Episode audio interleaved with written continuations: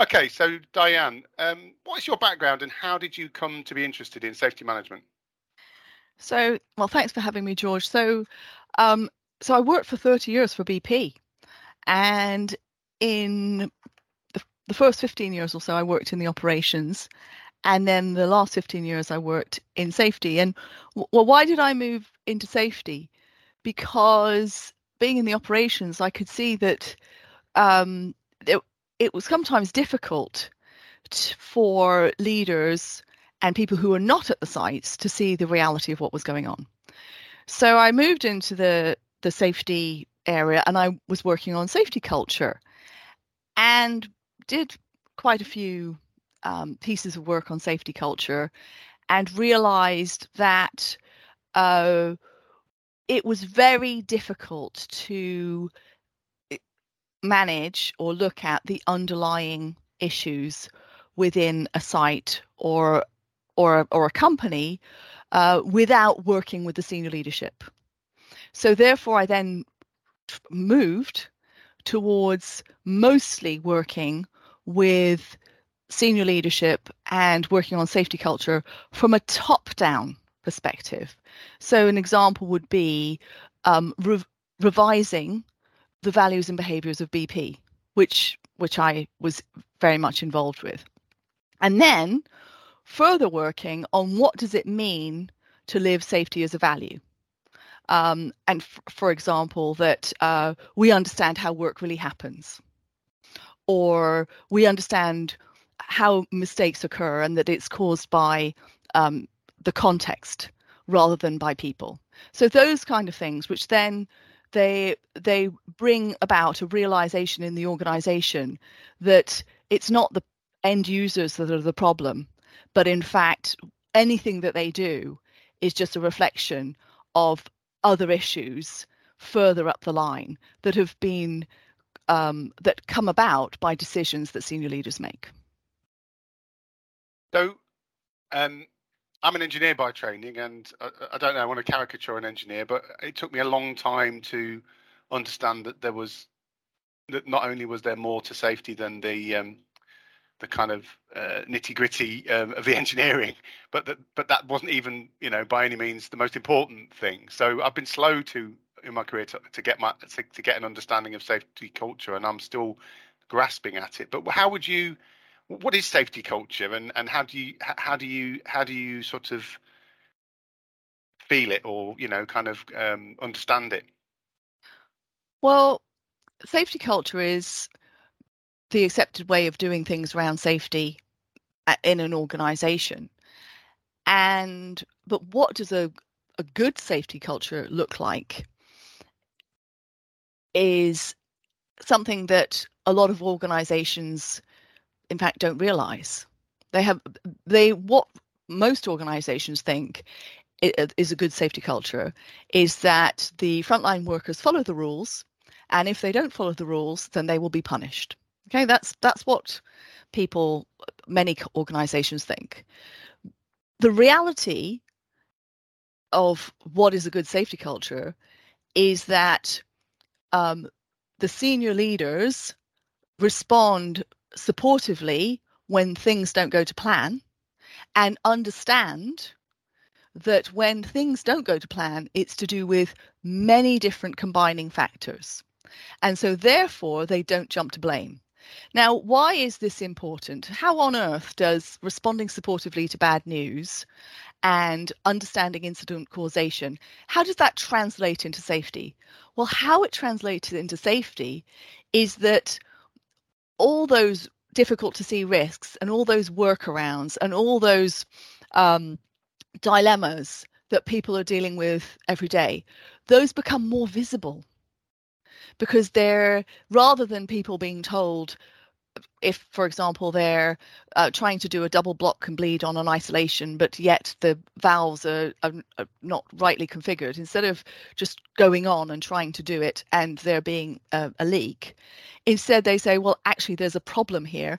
And their supervisor, rather than saying, oh, well, you know, just do the best you can, what a real safety culture is, right? Okay, let's have a look at this and, and work out how we're going to do this. And we'll take a pause and then work out how to do this. And if we can't work out how to do it, then we'll escalate it up the line because we know that we're going to get support from our leaders, uh, from our decision makers on this, rather than saying, oh, well, you know, we've got to meet the cost and schedule target.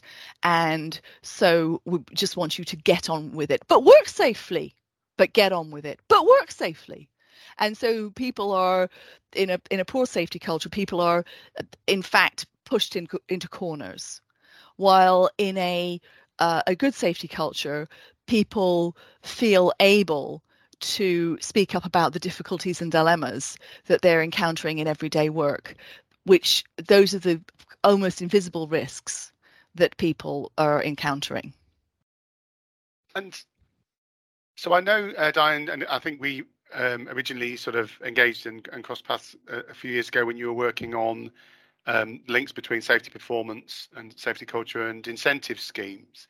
Is it possible to share sort of some some of the sort of key learning points from that research? And I know you've recently published a paper on that as well, which I can send a link. I can put a link to in absolutely. The, in yeah. So this is a um a a paper about you know, is reward are reward structures um, about safety, or are really they are, are about re-emphasizing outmoded beliefs. So the, the the whole idea about incentivization is that you give people more money to to do more of certain behaviors right? So for sales we would have people uh, a sales team working to get more leads and to get um, more more clients and more sales. However with safety the incentivization to do more of things when we link safety to bonuses we're talking about safety metrics of injuries and stoppages and um, for example near misses like spads let's just say for for the sake of argument you know um, signal pass at dangers so reduce the number of spads. And what that means is that you're rewarding the absence of something. You're rewarding rewarding the absence of spads and rewarding the absence of injuries. Now what happens? What happens is from an initial study of 27 uh, companies that we interviewed in 2018, what we heard was that re- linking safety metrics to bo- bonus, all the companies said it caused underreporting, it caused hiding of incidents. And therefore, in BP, we thought, oh, okay, well, well, let's do more work on this. Let's actually ask our own people what, what do they think about linking bonus to safety and and what would they suggest and again what was heard within bp is that a, a significant proportion of people felt that it disencouraged open reporting and what the view was that there should be a decoupling of um, bonus and injury metrics uh, to promote more openness and more trust within the organization.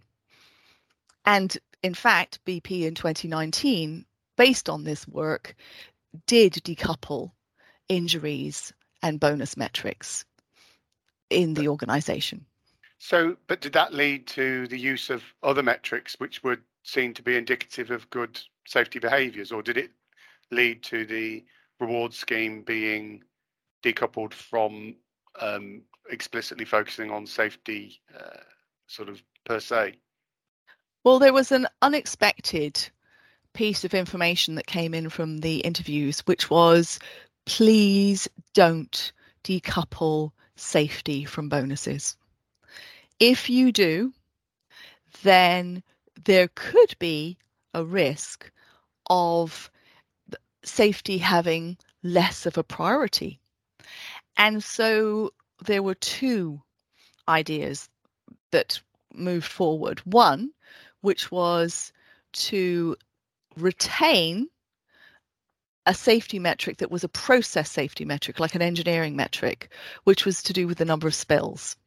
So that was retained. And of course, that works across the whole of the company because although, of course, the company is is transforming into a non-hydrocarbon company and so we will have to change the metrics but at the at the moment there's a, still a lot of hydrocarbon both in refineries and in um, in oil and gas production so that was the the first thing the second thing was that there were a lot of suggestions suggestions for leading indicators mm. um, and so there are a number of leading indicators are being tested however there is a view that what would make more sense is to thank people for safety um, behaviors by through a, a, more immediate reward scheme. So it, in BP, there's a and many companies there are points reward schemes where you you do something and one one of your colleagues thanks you using a computer system and you get a few points and then you uh, uh, eventually aggregate those points and you can get a, a shopping voucher or, or, or, buy something with it. And that's been very successful within the company. Um, and of course, there's checks and balances where the nomination goes through the person's line manager, etc. But that was something that was seen as being much more constructive, where people are thanked for their safety work or their safety behaviors, like, for example, stopping a job or um, pointing out a particular risk, and that they're thanked with immediacy. Because part of the issue with linking bonus to safety is the bonus is given the following year. So, and there is research to show when it comes to re- reward and motivation that um, giving small rewards and uh, close to the time of the action is actually much more productive. And so you, you mentioned as a sort of alternative indicator um, to an accident or an injury, um, you, you, mentioned the sort of slips. I guess that's still an outcome based measure. But were there? I didn't. There, men- I sorry, I didn't mention sips. I, sorry, spills, uh, spills, spills, spills, spills, yeah, spills, yeah. But yeah, but in terms of the sorts of things that people would get the um, you know the thanks for, there, is it you know what sort of what sort of things would be deemed to be sort of praiseworthy or point worthy, if you like, within that that kind of framework? What sort of behaviours would be encouraged? Well, anything that creates safety. So, for example, uh, a, very, a, very good quality piece of maintenance, um, pointing out a, a particular risk, um, stopping a job because there is a concern, um, doing a, a post uh, work review with the people who are actually doing the job to say, well, how easy or difficult was the procedure to use? So it's it's it's basically all the things that that help us with the detail of understanding risk, which then putting all those things together, those create the safety in the workplace. And in the obviously the uh, the current economic climate is is is difficult um, sort of globally, but you know also in the UK. Um, and I'm aware that you know certainly I, I, work predominantly in the rail industry, and I know that um, bonuses and incentives have been under pressure like everything else. Is there any? I mean, do you do you do you see that as um, as as a, as a significant thing to, to, to be concerned about in terms of promoting the right safety behaviours, or, or or not? Well, so there's the, the, there's the issue of of bonus and incentives, where I would say that generally speaking, the research that we were doing led us to believe that bonus incentive and incentives in the traditional sense of you know small number of incidents leads to high bonus that those are counterproductive okay that's that's the first thing is to consider that those that we should phase out of those. That's right. the first thing. Okay, so so if companies have less bonus money available and they're going to give less bonus money for safety, well, that in itself would it's a kind of obsolete because it, it rewarding people what you're doing is you're actually rewarding people for not reporting injuries. Yeah. Okay. So, so that's the the first point.